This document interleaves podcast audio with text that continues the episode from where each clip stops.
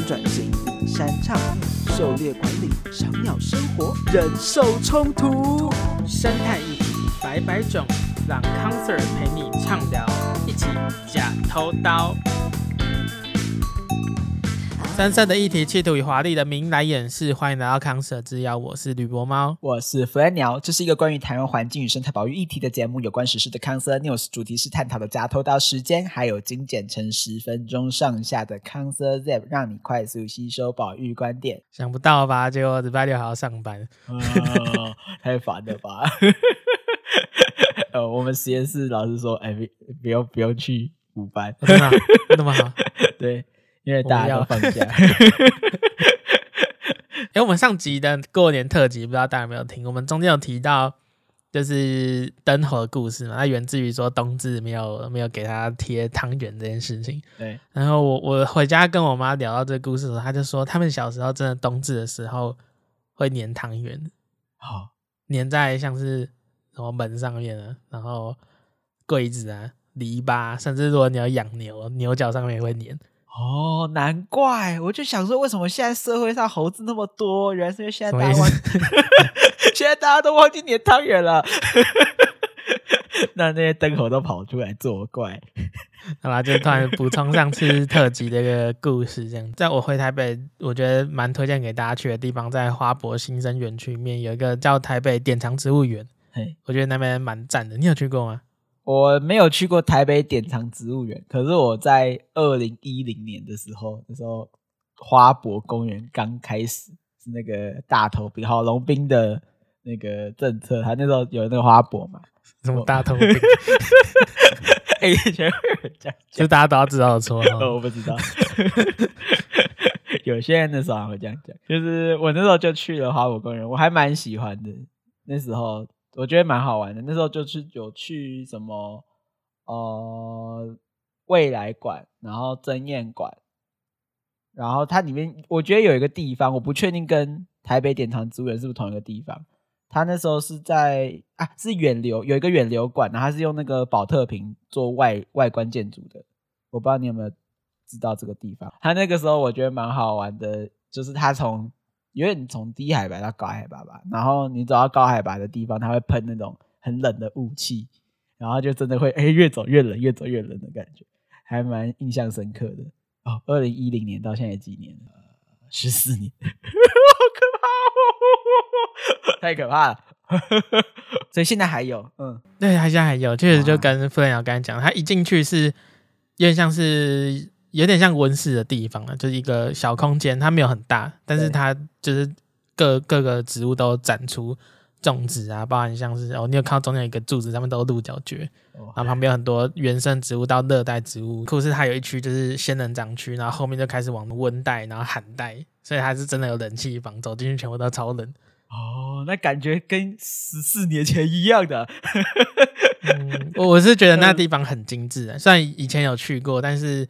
因因为过年跟就是亲戚的小孩就去那个大公园玩了一下，就是新生园区，然后就散步的时候跑去那边又又逛了一次，觉得还是蛮新鲜的，就觉得很棒，值得大家去走走。我真的蛮想去去看的，因为其实中间它不是一直都有这种养植物的活动，还好像之前我去上一次去这个地方是因为昆虫展，就是有很多人会架虫啊什么什么，就也是在那边，所以它可能是展场又重新布置的，所以你现在讲我。特别想要回去好好的回忆一下我那个十四年前的回忆。哦，如果大家上礼拜过年有看我们先动的话，有一天我刚好经过，我就发那个，哎、欸，真的很漂亮哎！我记得以前感觉好像大家很漂亮哦，不太一样，对，蛮漂亮，真的蛮漂亮的。他有说展到什么时候吗？他应该是常设的，所以应该、哦、就他都叫植物，就典藏植物园的，应该就不会说什么几号就撤掉了。嗯，好，毕竟辛辛苦苦。弄起来也应该不太扯，我想。嗯嗯嗯嗯，了解。大家一般人去花博，常常是往真艳馆嘛，因为在捷运站旁，它确实真的在往蛮里面走的。那我们就来进入今天的主题吧。就是上礼拜，就是前几天嘛，礼拜六要上班嘛。你知道那天同时也就是穿山甲日哦，穿山甲日每年好像时间。也不太一样，日期不太一样。穿山甲日它是定在二月第三个礼拜，就是穿山甲日。而且今年的那个林务局、林保署的那个月历啊，林业保育署，林业保育署，没错，更名了。他那个二月的主题人物、主题角色就是穿山甲。看到一个洞穴里面有两只很大只的穿山甲，然后一堆看起来很生气的蚂蚁。再生气也没有，还是把你吃下去。他们就很像叉着腰说：“现在是在干嘛？”首先，我跟你无冤无仇。他们都是那个调查兵团。哇，要被干掉了！哇，可是穿山甲他是凯之巨人，他被无法被砍掉那个后颈。可是凯之巨人常常打输啊。哦，对，他是比较厉害的。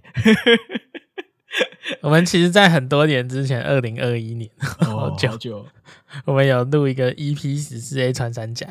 哦，其实是 A 干穿山甲。对，那不过我们时隔三年再来更新一下穿山甲的一些各种近况。OK，穿山甲它的命名本身跟它的各种像是分类啊、外观啊、习性都有关系。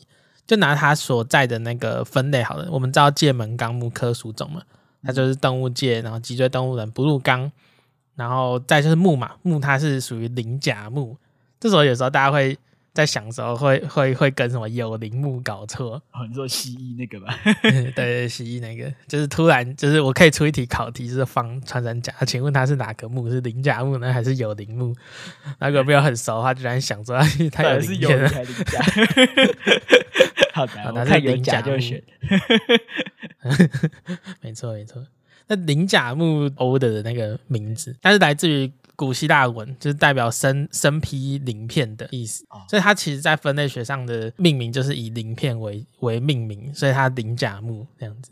它最大特色也是这个。然后你从外观上都可以直接看到，那大家大家就会从以前的这种古籍什么楚辞的时候就有提到，很多时候鳞鱼为何，就是鳞鱼何所？鳞鱼就是指说有鳞片的那个鱼。嗯。然后后面就有人说注记说，他讲那个鳞鱼是说鳞鲤，鲤鱼的鲤，鳞鲤。穿山甲其实又叫做鳞鲤哦，所以穿山甲是一种鱼吗？呃，这个鱼有四只脚，然后出没于南方。哦，这个 有脚的鱼，对对，在你，我知道你想讲什么，出没在南方。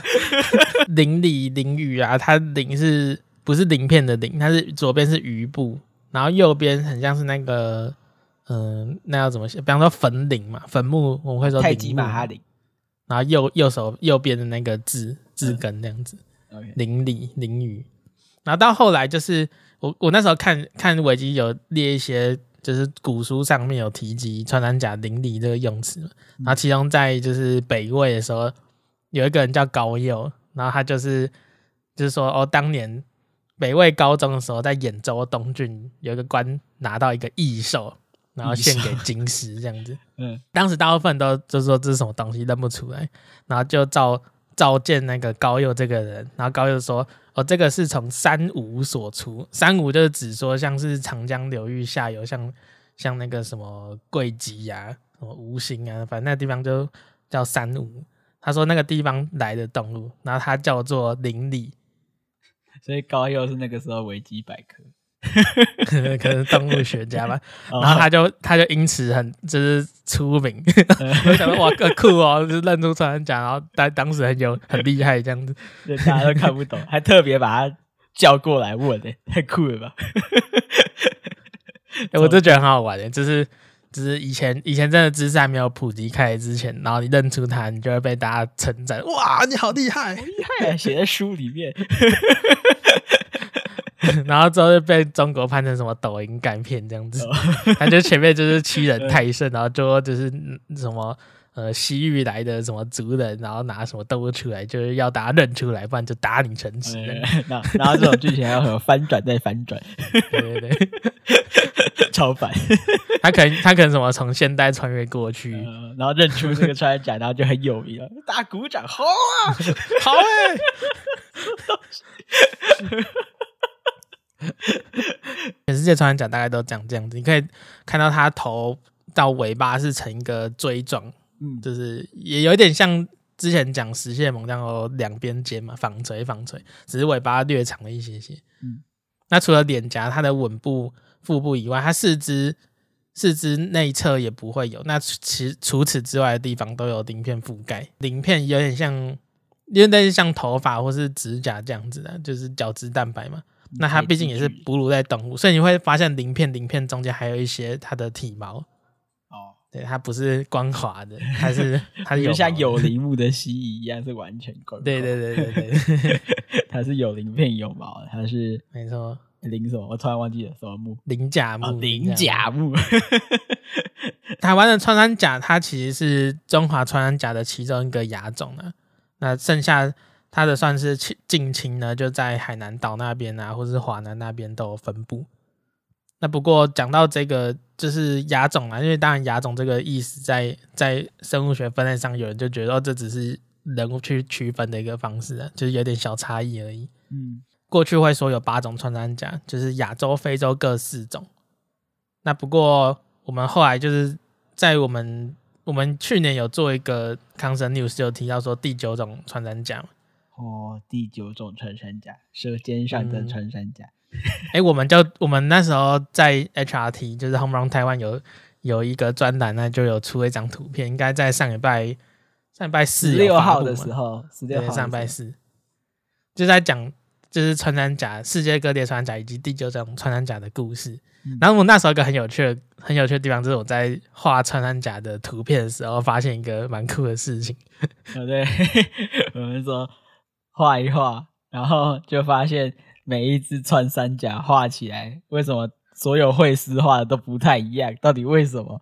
啊，对，我们比方说印度穿山甲，好了，印度有穿山甲，然后就看说，呃，你去 Google 世界穿山甲，你就发现很多人都有画嘛，然后就每个人画的可能颜色啊或配色都不太一样。嗯，然后我那时候我那时候画的时候也照着那些绘师画，想说照片有时候看不准，因为会有光线的问题嘛。那我就来挑一些比较大家公认的绘师，就是那广为流传那种图片，然后就直接参考那些画，然后画一画，发现给女宝宝看，女宝宝发现，哎、欸，不对呀、啊，这颜色怪怪的。然后确实复查之后，大家都画怪怪的。你知道我我们自己出图，我们会经过我们内部叫做物种审查委员会，看一下到底到底有没有画错。不过我也不敢说现在这一版就完全精准了。不过至少我们有稍微查一下，给大家知道。因为后来就是有去拿实际拍摄照片再去比对了，嗯，所以就发现这个小问题。嗯，不过我觉得也很难，因为光是台湾的穿山甲，我们在发现以世界尺度来讲，台湾的穿山甲颜色偏深一些些。嗯，可是我们看照片又有时候看到浅色的，甚至大家画图的时候画灰色的嘛。然后后来想说，为什么大家都画灰色？因为维基百科上面的那 只是灰色的。哎、欸，所以维基百科上面照片超重要啊！我觉得比那个什么生命大百科都还要重要。因为大家一看一定是先看那个，然后所有的绘师就是一定都会先看那个，包含我。对，因为因为它的那个他会钻地嘛，会挖洞嘛，所以。有可能有土块啊，那确实也可能跟颜色有关，就是当下当下的光线有关。嗯，所以我真的觉得，就是颜色可能确实会蛮多变的，就是会差会差蛮多的。尤其是它那种会反光的鳞片这种动物啊，不同光线那个反射亮度都完全不一样。有更更何况像有些动物会有那种物理色嘛，就是不同角度确实直接出现的光线差很多。对，我有时候看那个 看那个其他人画图，我想说那个。有几种我忘记哪几种，我随便讲，可能印度跟呃南非，我觉得颜色没差那么多。然后可是实际上看那个很多绘师都把后颜色画差很多，然后我就想说，是不是大家故意要找出一点不一样？不然他们其实老实讲，我觉得都长蛮像，都是那种土色土色的东西。那我觉得应该就是参考图选错，然后后面就整个歪掉，还蛮有趣的。那欢迎大家去 Home Run Taiwan 的粉砖上看我们这一次的专栏哦，然后我们也有分享到我们粉砖，可以可以看得到。上周四的时候，那里面有个蛮重要的地方，就是原本各四种穿山甲之外有第九种嘛，它大概就是去年发布的，它是透过走私的鳞片，那去做基因的比对跟外观形态的特征对照，那发现说，呃，亚洲。应该会出现世界上第九种穿山甲，然后极意就是说，呃，亚洲会有第五种穿山甲，那加非洲的四种变成第九种。可是很遗憾，因为它来自于走私的鳞片，所以我们不知道它真正模样是怎么样。所以在命名的时候，它的拉丁文的那种种小名就用神秘的这个字根，我们姑且把它叫做神秘穿山甲。所以只看到它的甲，没有看到它全身，就只有几片鳞片这样子。呃，请大家购买 DLC，要把它解锁它的外观。超级神秘，也是蛮可可怜的啦。就是发现它的时候是、嗯、是因为盗猎这样子，不完全。我就是想说、哦、啊，这个穿山甲第九种穿山甲就是舌尖上的穿山甲。这个故事也是太悲惨了，的对。因为那个穿山甲在世界上，它虽然是盗猎走私非常严重的动物，嗯，我觉得可能就真的是前几名的哦。那尤其像是马来穿山甲，还有像中华穿山甲，它其实，在 IUCN 就是世界自然保育联盟，它是被认为说是极度濒危，就是它在十年来它的族群整个掉了九成，嗯，就就几乎就不见了，你知道吗？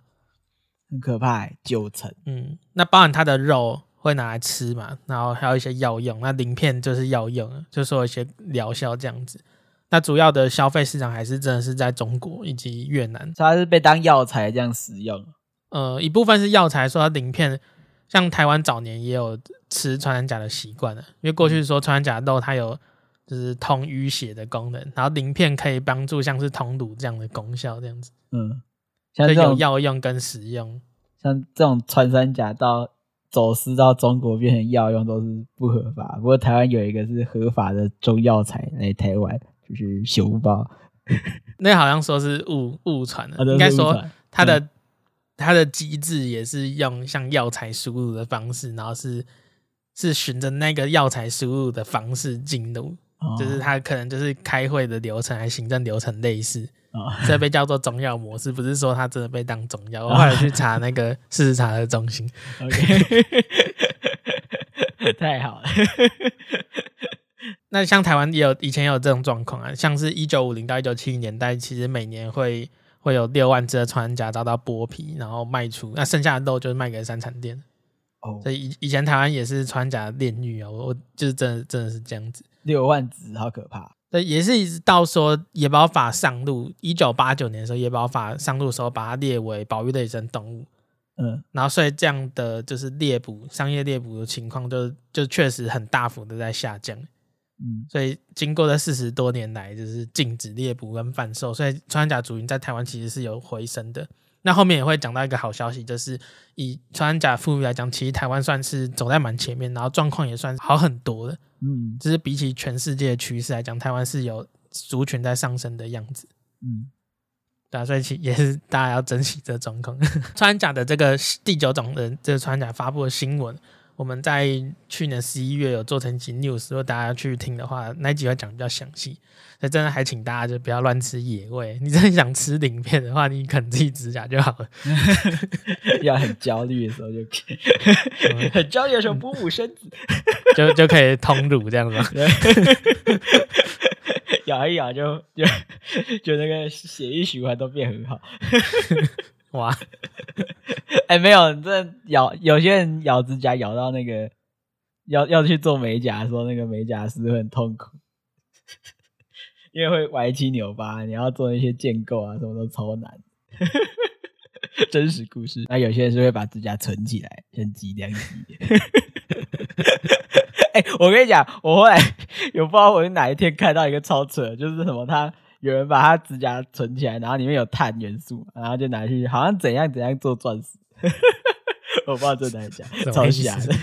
他存一袋指甲，然后磨成粉，那不是蛋白质？对啊，就蛋白质。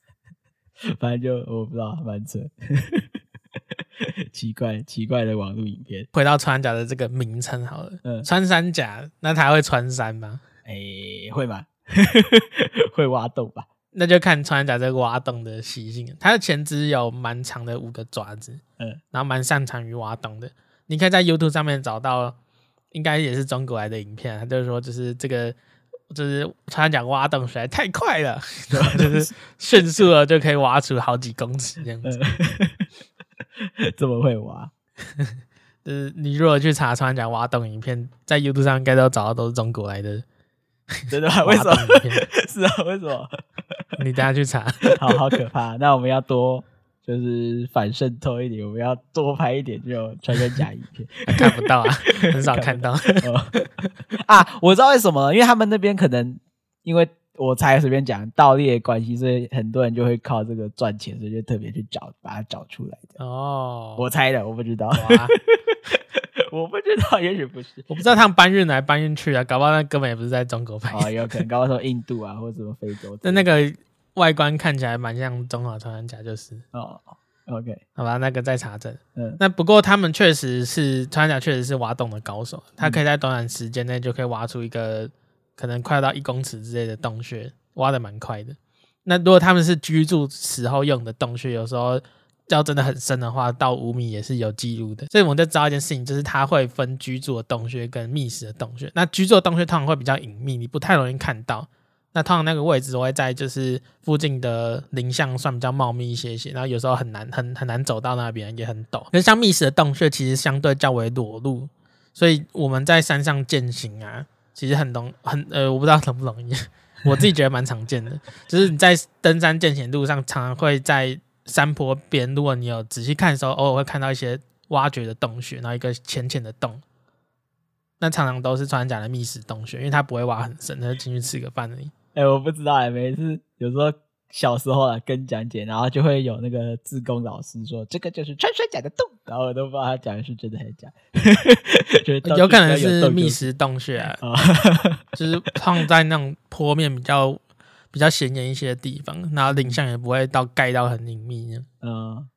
那通常里面也没有穿山甲了，就是因为他们就吃完就走了。我小时候就会在那边一直看哦，我觉得一直在那个洞里面看着，我就想说会不会看到穿山甲？哦，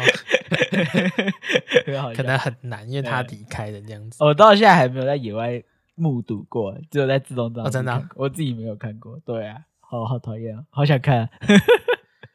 我有一次是夜观的时候看到一只，但是我也没拍到照，因为它只是刚好。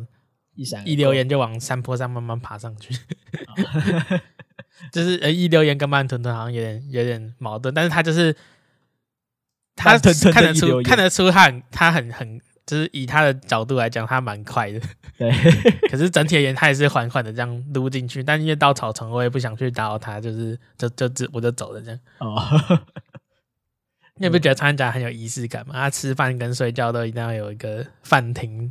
然后房间什么的，租屋在外面，我吃饭，然后都要在同一个空间里面。哎、欸，我跟你讲，睡觉都这边。我在台北租那个小小的套房更惨，你知道怎样惨吗？我连煮菜的地方都是在厕所，就是备料，因为我要有洗手台的地方就有厕所，所以我要在穿山甲笑你妈 比穿山甲的生活品质还要差。我要在洗马桶旁边的洗衣机上面拿着砧板。切着我等一下要吃的晚餐，这就是台北人的穴居生活。然后想跟我觉得你搬离大安区可能就不 会有厨房。我在努力，还是要跟穿山甲他这样仪式感，就是比较羡慕哦。哦，哎，不过他们有时候会因为洞穴坍塌都死在里面，就是也有这种记录。挖不好的时候就这样。这这有点像是那个以前矿工产产这个挖炭挖煤矿的时候，确实也会有它那个洞穴坍塌，它真的会死人，所以洞穴挖一挖，有时候也会崩掉，穿山甲也会死在里面。我在美剧里面常看到，而且所以矿工的后代都很伟大。哦，我出资一下。好，这个对出资，加值成功，加值成功。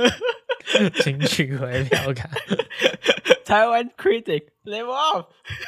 等等等等等。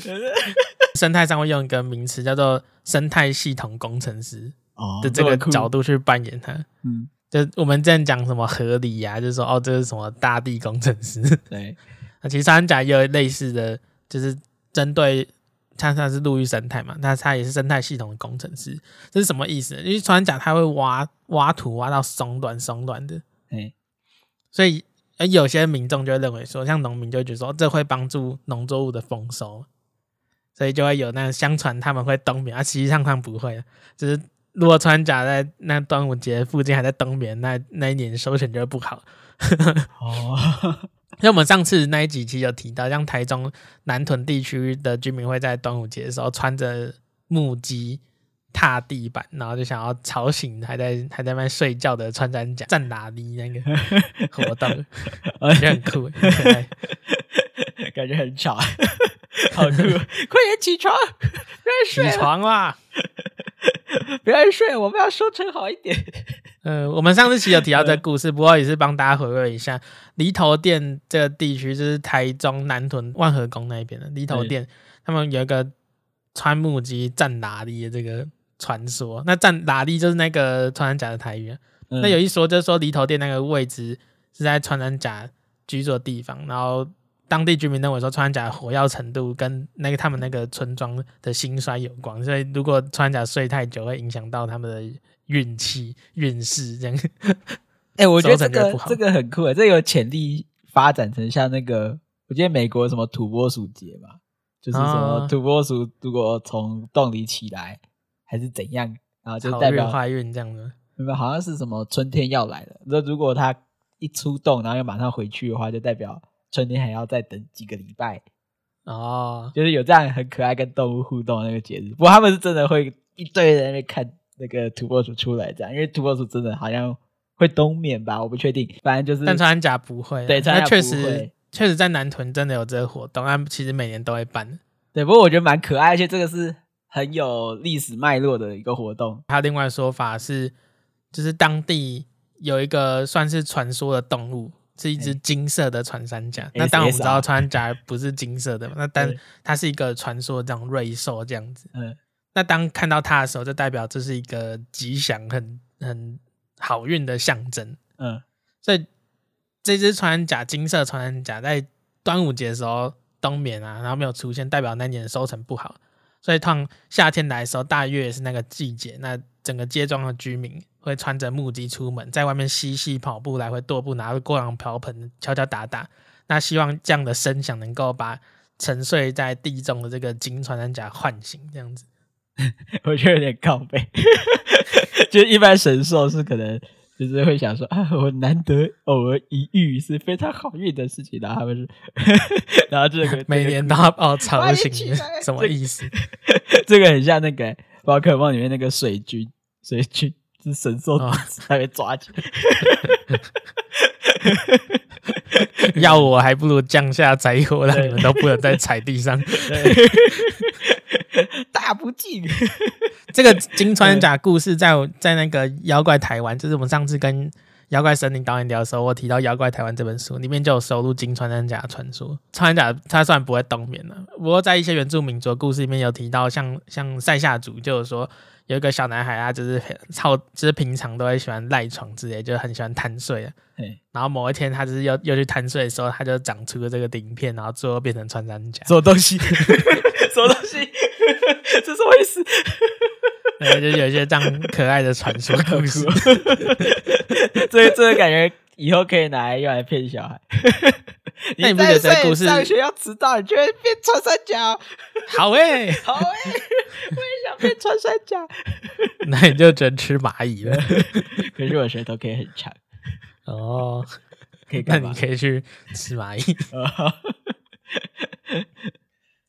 你不觉得这些这些故事都很很可爱吗？就是有那种当地民族的文化，然后融合在一起。对啊，我去查的时候就想说，哎，为什么犁头店那边有那么多故事？然后后来就发现说，那其实犁头店南屯那一块其实就是台中最早期发展起来的地方哦。所以它又叫什么台中第一街？然后直到林爽红事件之后，犁头店那就是只能被打烂了，哦、所以就烂掉了。OK，就被 后来北边的大墩，就是。台中现在大墩大概算中中整个台中的中间那一段，嗯，就取代整个南屯地方这样子。那不过算落寞，那像刚提到万和宫、文昌庙那些，还是一些老老街廓嘛，然后一些历史遗迹，所以不知道今年要不要去 去看一下这个活动。我有点想端午节的时候吧，后面有一些研究就发发现说，这个战喇力这个活动有可能它不是只来自于汉人文化，因为当地的平埔族。像是八仔族，他们在成年礼会举办个活动，叫做走标，那有点像是现在的那种那种障碍马拉松的那种比赛，就不不仅是要跑步，你还要勇渡一些溪流啊，然后爬一些山路这样子。它是一个成年人的，就是青年要变成一个成人中间一个成年的考核仪式这样子。哦，铁人三项，嗯，有一点像这样子。所以像 当地平埔族这个成年礼走标文化跟汉人的这个风水信仰，就是说这个是有。金川山甲住的这个风水宝地，这样什么什么穴嘛，不是风水会这样说。对，是这两个文化合在一起，就变成现在这样的传说。哎、欸，这超酷的，而且我觉得这是台湾一个很珍贵的特色，像是我们很有名的那个珍珠奶茶也是这样，就是不同文化结合在一起，哦、在台湾新生，然后变成说珍珠奶茶、小笼包、阿川山甲，对，就是中华民国也是在台湾新生。啊，反正我觉得这是台湾蛮重要的一个特色，就是不同文化。我觉得这种故事真的很值得大家传下去。对，就会长出一些很新，然后很很很有特色的事情。酷、嗯。那我们还是回到，就到底什么是生态系统的工程师这件事情。嗯。也基于他们会挖洞嘛，那当然他们不是为了要睡睡那个 冬眠这样子。嗯。他们其实挖洞包含像是居住，然后像是觅食，他挖掘这样的动作会让土壤的一些微气候改变，因为像洞穴，它会例如会比较保湿嘛。那还有像挖掘会让土壤的一些养分啊，像各种元素，它的循环会比较加速。所以你保存在一个区域里面有穿山甲存在，它可以维持生物多样性的稳定之外，也提供很重要的生态系统的服务，像是刚才提到的呃营养更新之类的问题。所以，所以它是微型的天气预报。维沙里破斗，酷啊！那我知道天气预报很像，我记得是周族有一个传说，就是说深山足迹如果早上在叫的话，下午就很有机会下雨。哦，真的，我觉得这个更像是天气预报，对对，真天气预报，这个是 之后可以收集一些这些故事，它这是控制天气啊，比较哦，对，人家天气预报是控制天气。那个晚下午下雨是深山足迹造成的，哦对，对，不能排除，不能排除，他叫了之后才那个发动替身能力。啊，所以穿山甲这个挖洞穴确实有很多，包含他自己要注意，也包含了生态系统的服务这样子。对，而且它不是穿山甲挖洞穴，是他自己会挖，可是有些其他哺乳类动物或其他动物不会挖洞，会利用穿山甲。挖过的洞，然后可能、哦、刺激洞穴者。对对对对对，所以我我就想说，这个穿山甲挖的洞穴一挖，然后其他动物就眼冒红光，说这是我们的洞穴，然后开始唱歌了。对对对，社会洞穴好，社会主义的洞穴，你说是我们的洞穴，我们的。然后有些像有些小型哺乳动物会暂时利用穿山甲的一些觅食洞穴或者废弃居住洞穴使用这样子。穿山甲挖洞穴其中一个目的是为了要吃蚂蚁嘛？对。那早年呢，也是我们回到我们呃南朝时代，在《本草经集注》里面，就它里面就认为说穿山甲它能够在路上，也可以在水中活动嘛，它会稍微游泳的。嗯。那穿山甲它会，它当时记录说穿山甲会把那个鳞片打开。然后诱使蚂蚁跑进来，然后他就马上跳到水里面，然后把那些蚂蚁淹死，那就可以吃它们。超酷，超酷。不过后来明朝李时珍就说：“哎，不对哦，这个穿山甲应该是……他也没有说不对，他就他是描述穿山甲，他不是用鳞片来捕蚂蚁，他是用舌头来引诱蚂蚁这样吃它。哦，所以那个陶弘景的发表被那个李时珍给 reject 掉。他。发表另外一篇反驳他，反驳他，好酷啊！当然他是用舌头捕食蚂蚁，没错的。但有没有这个引诱蚂蚁卡到它的鳞片下再把它溺死？这个有待查证，或许没有。我觉得如果真的有这样奇特的行为的话，那应该也是很酷的一篇研究。嗯，搞不好搞不好真的有啊？对，对 不知道，有待各位听众各位。先进知识，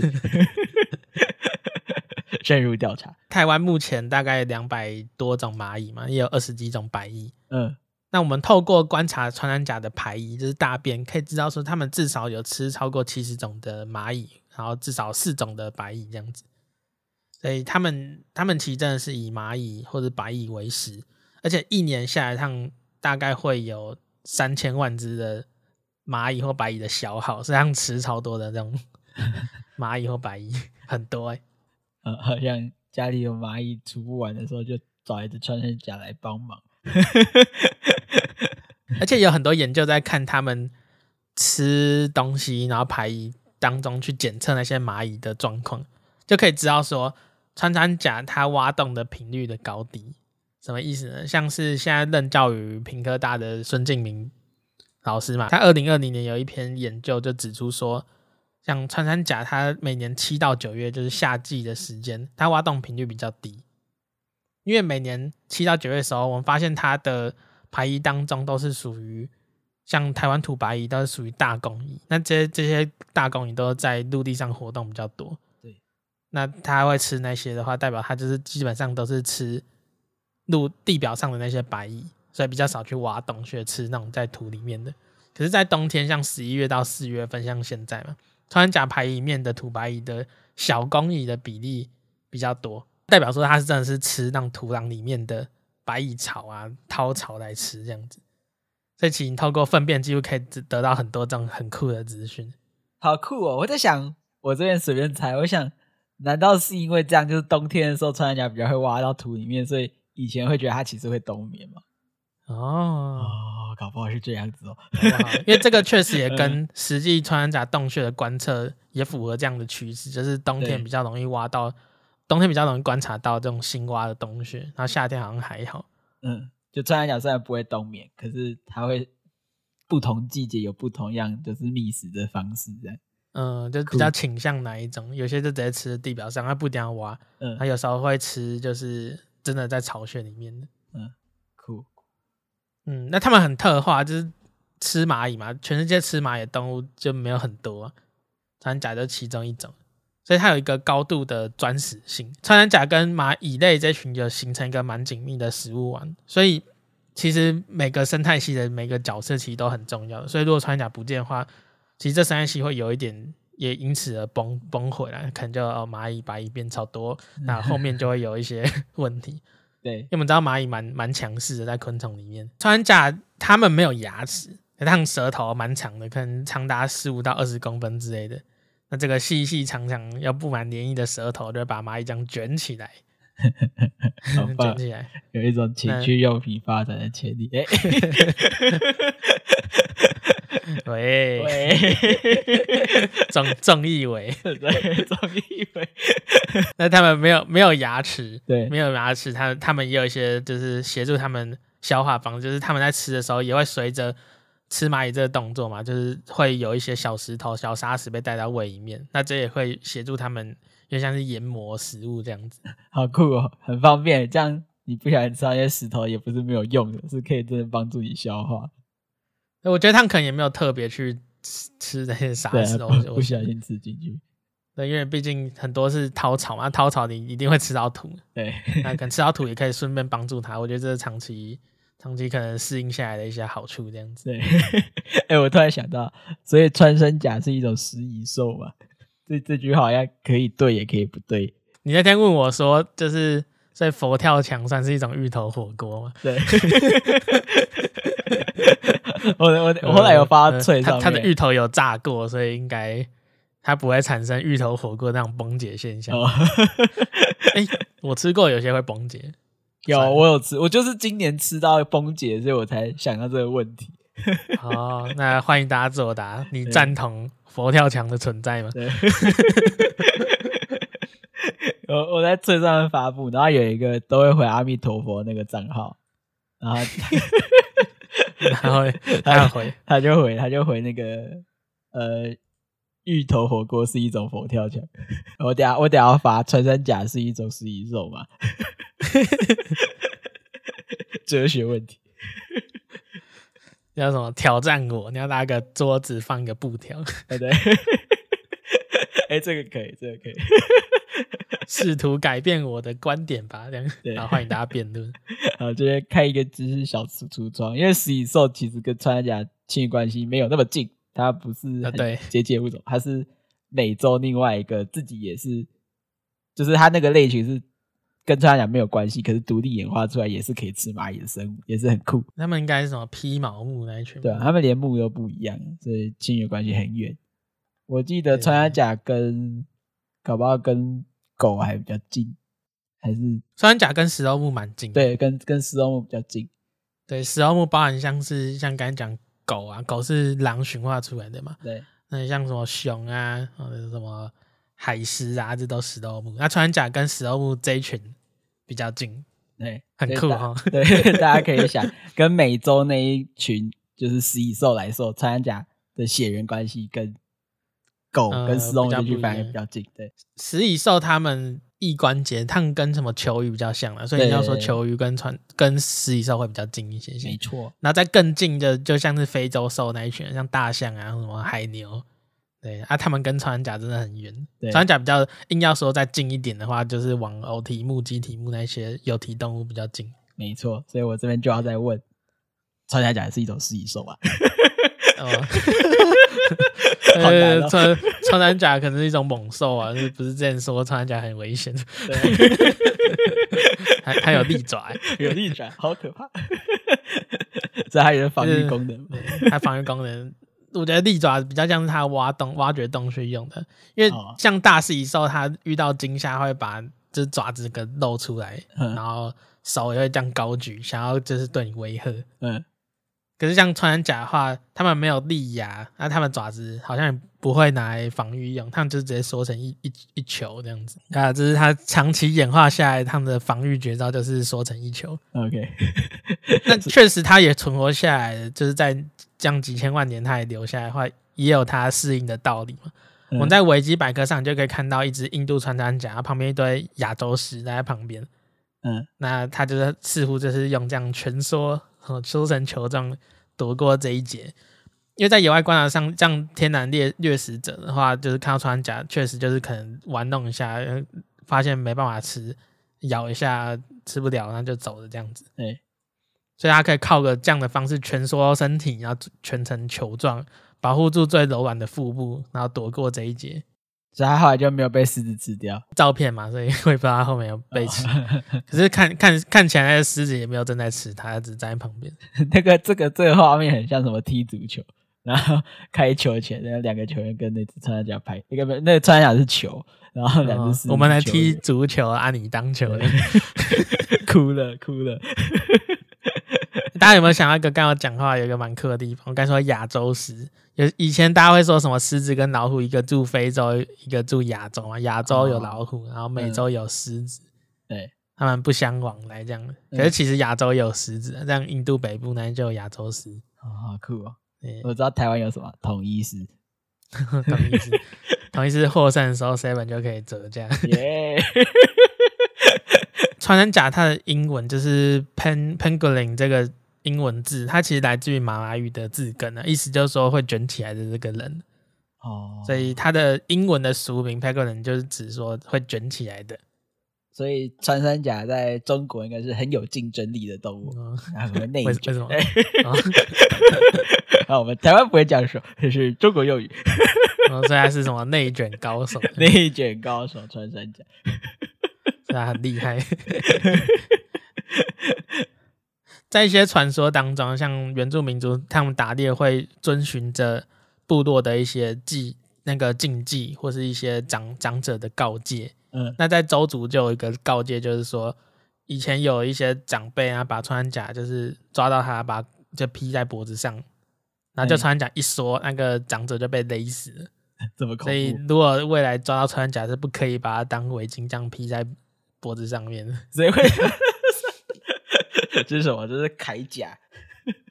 我不知道，可能抓很多只，手要空出来。哎、欸，好好奇，这传说到底是真的还是假？虽然不可能这样实测啊，只是很好奇，真的有办法把人勒死吗？蛮好奇。那你可能要写信去给留言终结者。我们用那个模拟的模拟哦，对，就是去测去测穿甲，它蜷缩起来的力量有多大然后再请派出那个假人嘛，他不是都派一个假人？对，然后用这个模拟的仪器给他说一下，看他脖子会断掉，或是可以达到勒死的致死的力量。哦，你这样讲有机会做到的。哎、好酷哦！赶快打给留言终结者。不过当然早年啊，早年穿山甲确实是不管是汉人或是原住民族都有在使用。那在野保法颁布之后，就当然就不能再吃了。所以现在也没有人在真的在专程在猎他们了。嗯、不过倒是有不少，就是说健健康穿甲，那由于他受到惊吓，那可能就缩成一团，然后大家就说、啊、他是不是受伤，就把他捡起来，然后拿去送医。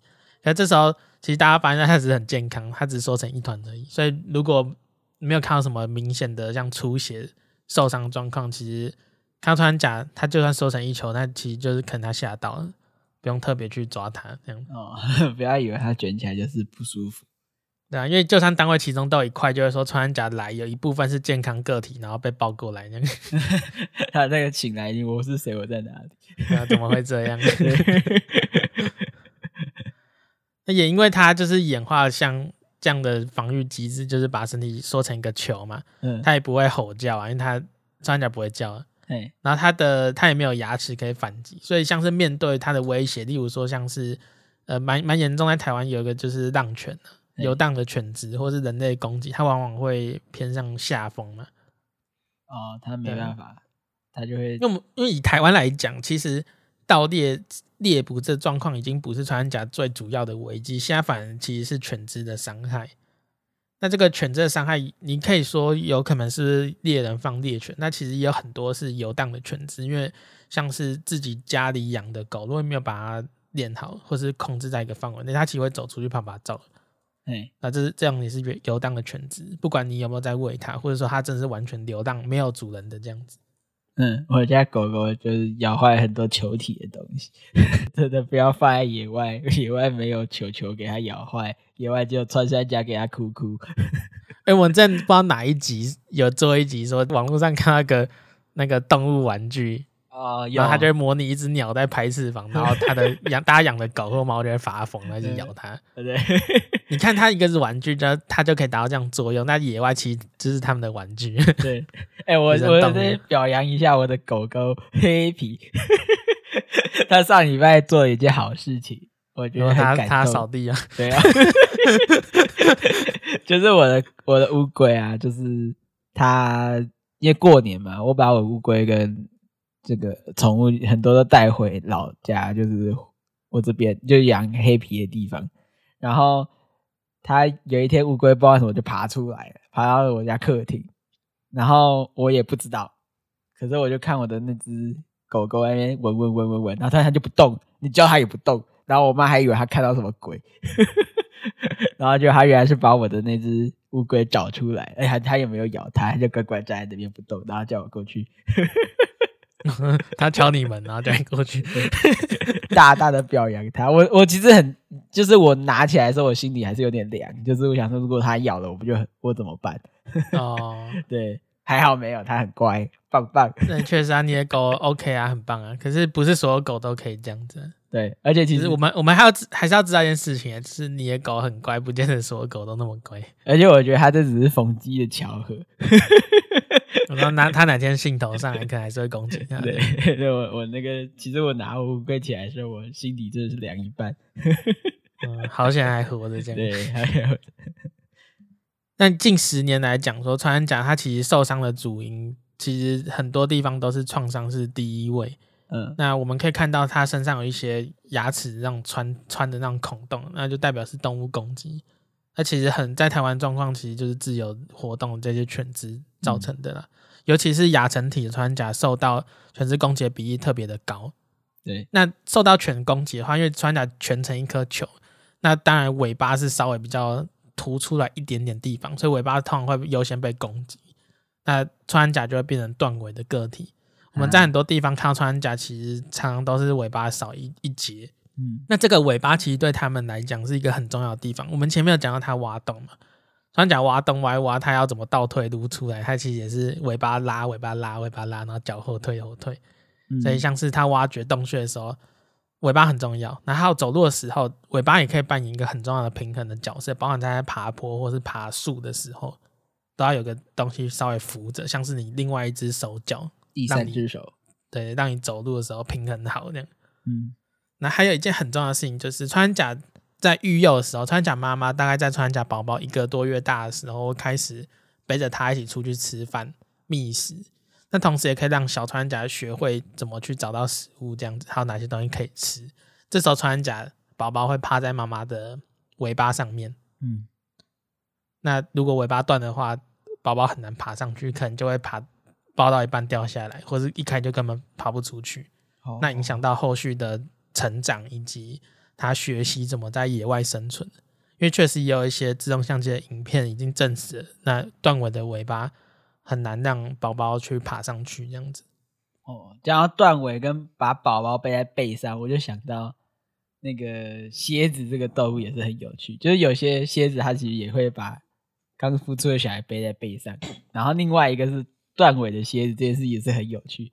在二零二二年那个搞笑诺贝尔奖，他们发现一件事情，其实我觉得就没有那么搞笑，就是蛮悲哀的。怎么说呢？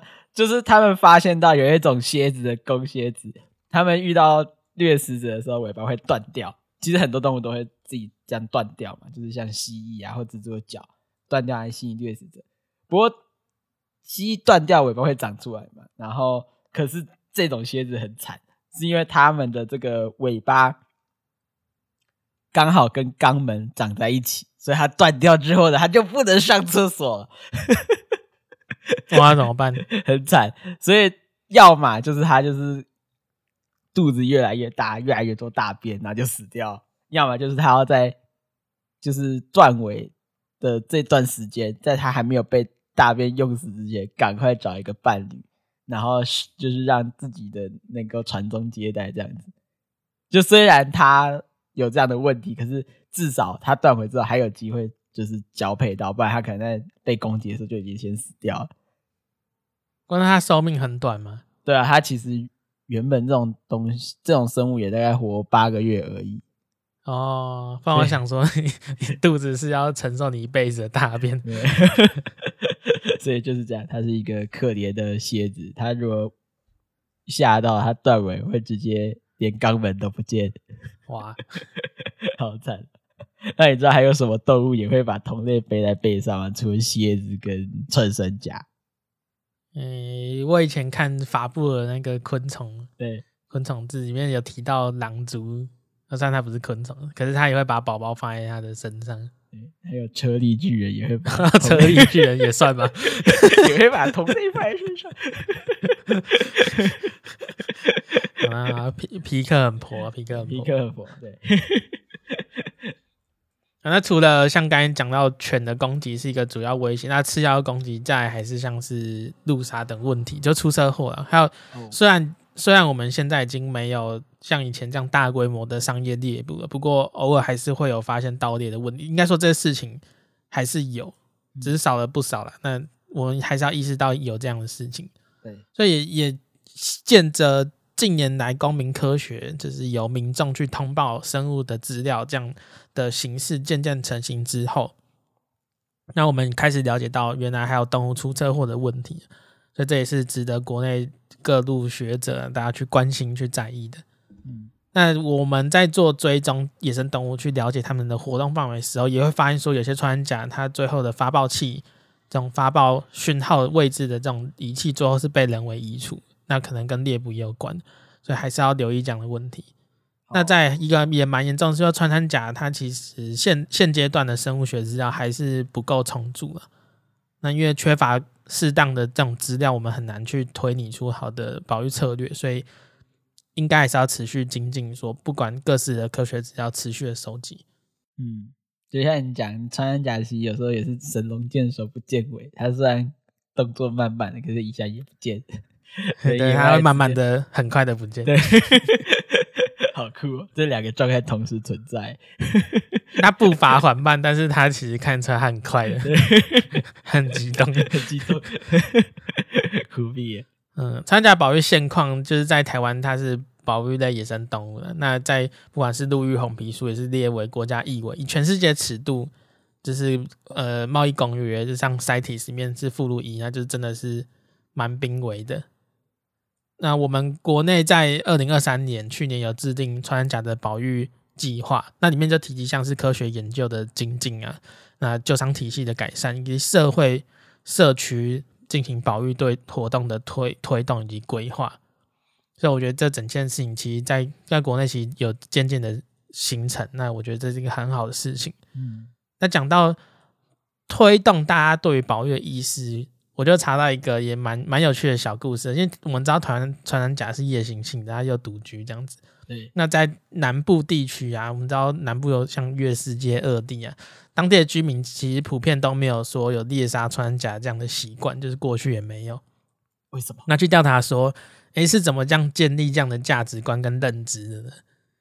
透过访谈就知道说，当地耆老就说，穿山甲它是晚上的，它是一种偏向什么阴性的动物这样。阴性的动物。所以如果你在晚上还遇到穿山甲在外面，它有点像是遇到遇到鬼看到鬼，夜路走多了会遇到穿山甲。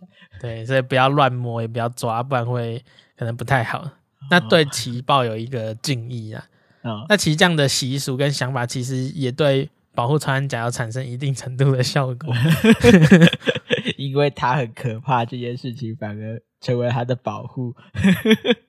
啊，我是觉得，好了，都只只要能够保护他，那或许都不错。这样子，这其实整个推动 有保护就好。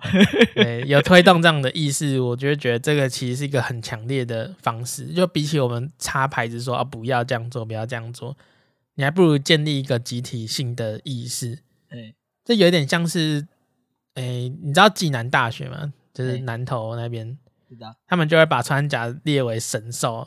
那其实比起你跟大家说哦，穿山甲要要小心它，要爱护它，你还不如就是营造说哦，它是神兽。那这样很多学生他可能不见得是在那么在乎生物或是生态的人，可是会因为说哦，我们的神兽穿山甲，那大家会出于这样的集体意识去保护野生动物，保护穿山甲。我觉得这样其实效果其实很很好，这样。所以我觉得应该在脸书发起一个什么各校学生会来票选学校代表神兽，哦，像动画动画版，对对对，哎、欸，那边真的谁都知道的感觉。我们那时候。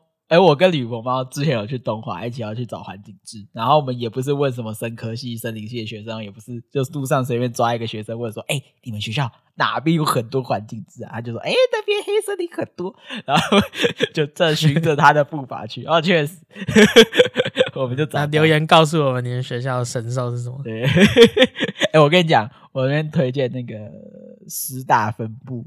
就是台式大，蓝富贤的，对，蓝富贤。有时候有人看到蓝富贤的，哎，我跟你讲，上过年前那一周才有人看到，有拍下来，是吗？蓝富贤啊，在图书馆门口，超酷，真的假的？超真假的 啦？真的真的，我等下传照片给他传给我看，超扯，他就蹲在图书馆门口。可以一下就不见了，什么东西？什么怎么会这样？我这边支持蓝富贤成为师大蓝富贤假说，对。那台大可以什么白鼻星啊，或者什么黑，或者什么地狱三头犬？哎哎哎，别提了。穿山甲它的保育其实很困难。我们知道有一种保育的手段叫做域外保育，例如说在在动物园是一种方式，那在一地一个地方去进行特别的服务也是一种方式，可是，在人为造养穿甲，其实蛮面临很大的挑战的。以全世界的尺度来讲，很多团队都来就是操作呃人工饲养穿甲，但是真的很难，因为他们个性胆小，然后又很容易紧迫。那在这样压力倾向，他们可能就不太吃东西嘛。嗯所以都都有这种，就是穿甲，因为这样，然后导致说他们有一些出血或者是死亡的状态。台湾其实这边做的还蛮厉害的，我真的觉得我很值得赞许。就是我们的动物园，像台北市立动物园嘛，他们就是有研究出、发展出一套人工饲养穿山甲的机制，包含像是他们的喂食手段啊、照养的策略，其实已经算是成功人工哺育穿山甲。那有蛮多的经验，很多国家都有来台湾，就是取经，这样了解到底怎么办到的。嗯，这是台湾之光哎。嗯，其中一个很很酷的，就是为了解决他们就吃东西的问题。因为我们知道他们吃很多种蚂蚁，可是其实你你不可能一直都拿到那么多蚂蚁，就是一直一直，比方说 可能动物园附近的菊尾蚁巢全部都不见了，快点来我家拿，都被技工们这样全部刮走了。对啊，因为前面有讲到他一年要吃好几万只啊，对啊，所以有时候会用有点像是替代食品。那这个很很酷的东西就是穿山甲蛋糕啊。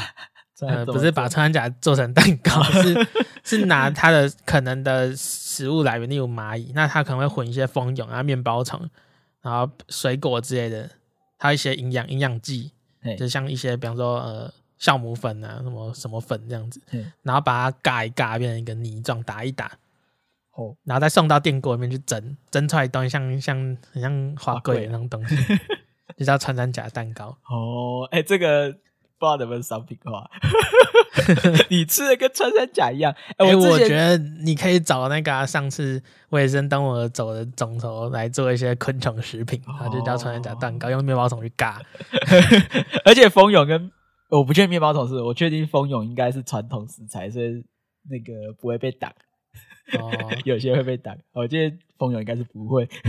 对啊，因为食品你要真的推出，还是有一些法规要要要走。现在吃昆虫就是面临这个问题。对，我之前去那个熊猫馆，他们真的有出什么团团圆圆出的，虽然我不知道味道是不是完全一样，他就出什么竹叶子馒头还是什么。哦，超难吃。哎、欸、哎、欸，没事。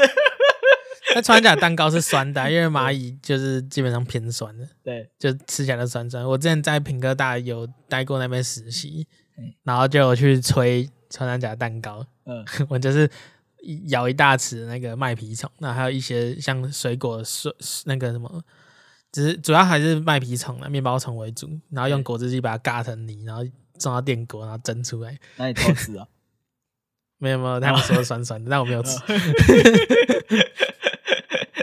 好想吃吃这东西我看过，我也做过。哦，所以你可以做给我吃。好啊，你去你去 买面包虫，少少量就好。你去买面包虫，好想吃吃看。啊，如果这故事其实大家想了解，可以去看报道者，他们有一篇叫做《世界上最难养活的动物之一》，就是台湾如何救伤穿山甲。我觉得写的很完整，大家可以去查这篇文章。嗯，那为什么？叉叉叉是最难养的爬虫之一的，可以推荐一个我们的友台，是有台吧？E K Reptile 哦，大家拍很多两爬短影音，然后讲很多爬虫类知识。那它的那个包装就是用为什么叉叉叉是最难养的爬虫之一。还蛮有趣的，可能跟穿甲一样难养，对，很麻烦。要提供一个集体意识去保育了。那像穿山甲，其实我觉得很适合去做像保育大使的位置。你看穿甲蛋糕很酷嘛，对不对？欢迎去去看。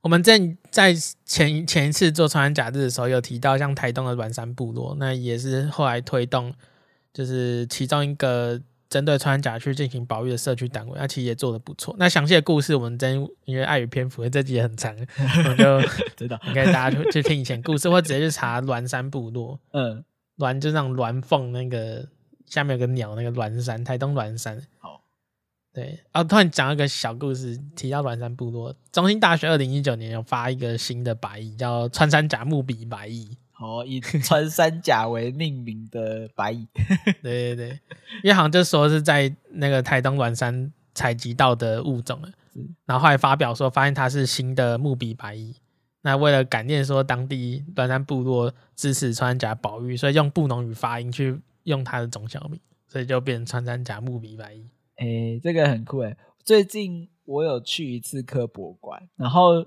他们在那边现在有，我不确定是常设还是特展。有讲一些以原住民为命名的原住民可能族语啊，或者说相关为命名的生物，大家可以去科博馆看。像是有一个我记得蛮有印象蛮深刻，就是台湾宽尾凤蝶，它的中小名是以泰雅族的头目为命名的，对，蛮有趣的。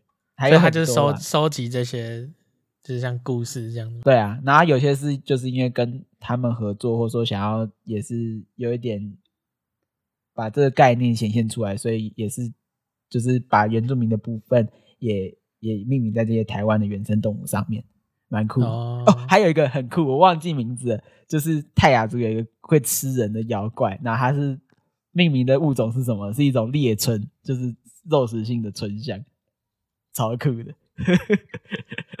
然后那个猎村的那个，我应该是总小名吧，就是讲就是以泰雅族那个食人妖怪为名，超酷的。哦，我们之前不是有说有那种蟑螂会被命名叫模型呢？哦，对对对，对，我觉得这蛮好玩。节目的尾声还是讲一些就是可爱的故事。刚有提到说穿山甲很难养嘛，对不对？那世界上各地的，就是这种机构，像动物园呢。就会像来台北市立动物园取经，了解说到底要怎么好好去人工照养穿山甲。台北市跟捷克首都就布拉格，二零二零年就成为姐妹市。那二零二零呃二零二二年四月的时候，台北市立动物园就是借一只雌的穿山甲，然后还有一一只雄的啊，就一对啊，就是到姐妹市布拉格动物园，然后被命名为。国宝还有论头糖，很可爱的名字。我只记得新闻一直写说他们市长很喜欢穿山甲，我看到看起来很看起来很喜欢，对对对，他感觉一直发，当时一直发推特。对，我也是因为这样穿山甲，我才去追踪他们的那个这个布拉格动物园。我也追他市长的，没有没有他市长。当时那两只就是。还是叫林务局，现在叫林业保育署，就是救救伤域外保育计划收容个体生下的孩子，就是国宝跟润喉糖。嗯，然后他送到布拉格之后，后来润喉糖那只雌的穿山甲就怀孕了。当时我那个动物园园长就是很兴奋，表示说这穿山甲怀孕对园方来讲是一个很大鼓舞，因为代表他们可以顺利人工哺育后代。这个在他们的意义上很大，是因为欧洲并没有任何一只穿山甲在那边养育出来。哦，所以他们就是有真正把这个技术学起来。对，所以他们有机会变成欧洲第一只出生的穿山甲宝宝，就在布拉格。嗯，那就是会是一个很好的礼物，这样子。我后来有继续看，他们有长大，好可爱。对，就是在去年二月就成功生下那只穿山甲宝宝，然后民众的票选说叫它小松果。小松果，就用穿山甲外观也很像松果的样子。嗯，之前我看有一张不知道谁画的，就是。有一只穿山甲妈妈要叫穿山甲宝宝去上学，然后结果穿山甲妈妈叫的是松果，就他对松果讲话，然后下有那个穿山甲宝宝就说：“妈妈，你叫的是松果，不是叫我，叫错了。” 哦，真的张哥，超好笑。如果有养宠物啊，尤其是猫狗的话，就是三尽好你的饲主责任，就不要放养，那你也不要去弃养动物。就是在自然环境当中啊，如果看到有野生动物的话，也不要去喂食。那包含像是游荡动物，也不要去喂食。经那个山区的一些道路啊，记得帮忙车速，因为动物也是会出车祸的哦。不要因为没有斑马线就在那边加快车速，那不然就要全台山区执行什么区间测速，那就很恐怖了。哇！不要！好来，我们要那个。自己心中有一把尺，自己放慢车速。嗯、那大家想要再多了解穿山甲的故事的话，欢迎大家去 YouTube 上面找呃台湾一千零一个故事嘛，《地球的孤儿》系列，台湾精灵就有一部在讲台湾穿山甲。嗯，那我觉得做的蛮棒的，大家可以去 YouTube 上找到他的影片。那如果想要进一步了解更多背后科学的资料的话，可以看脸书。脸书粉专啊，就是 IUCN 的穿山甲专家小组，就是 IUCN Plankton 的 Specialist Group 有一个脸书的专业，那可以看到第一手的科学报道。没错，那我们去年也有推出台湾穿山甲的保育行动计划，可以去呃林保署林业保育署的官网找得到，他们可以去阅读一下，了解穿山甲的科学资料。没有，那就是这一次就是世界穿甲日的特别一集就到这一段落了。欢迎大家告诉我们，佛跳墙到底是不是芋头火锅？穿山甲到底是不是食蚁兽？没错，欢迎留言告诉我们。那我们就是节目就录到这边，我是吕伯猫，我是弗雷鸟，我们下期再见喽，拜拜，拜拜。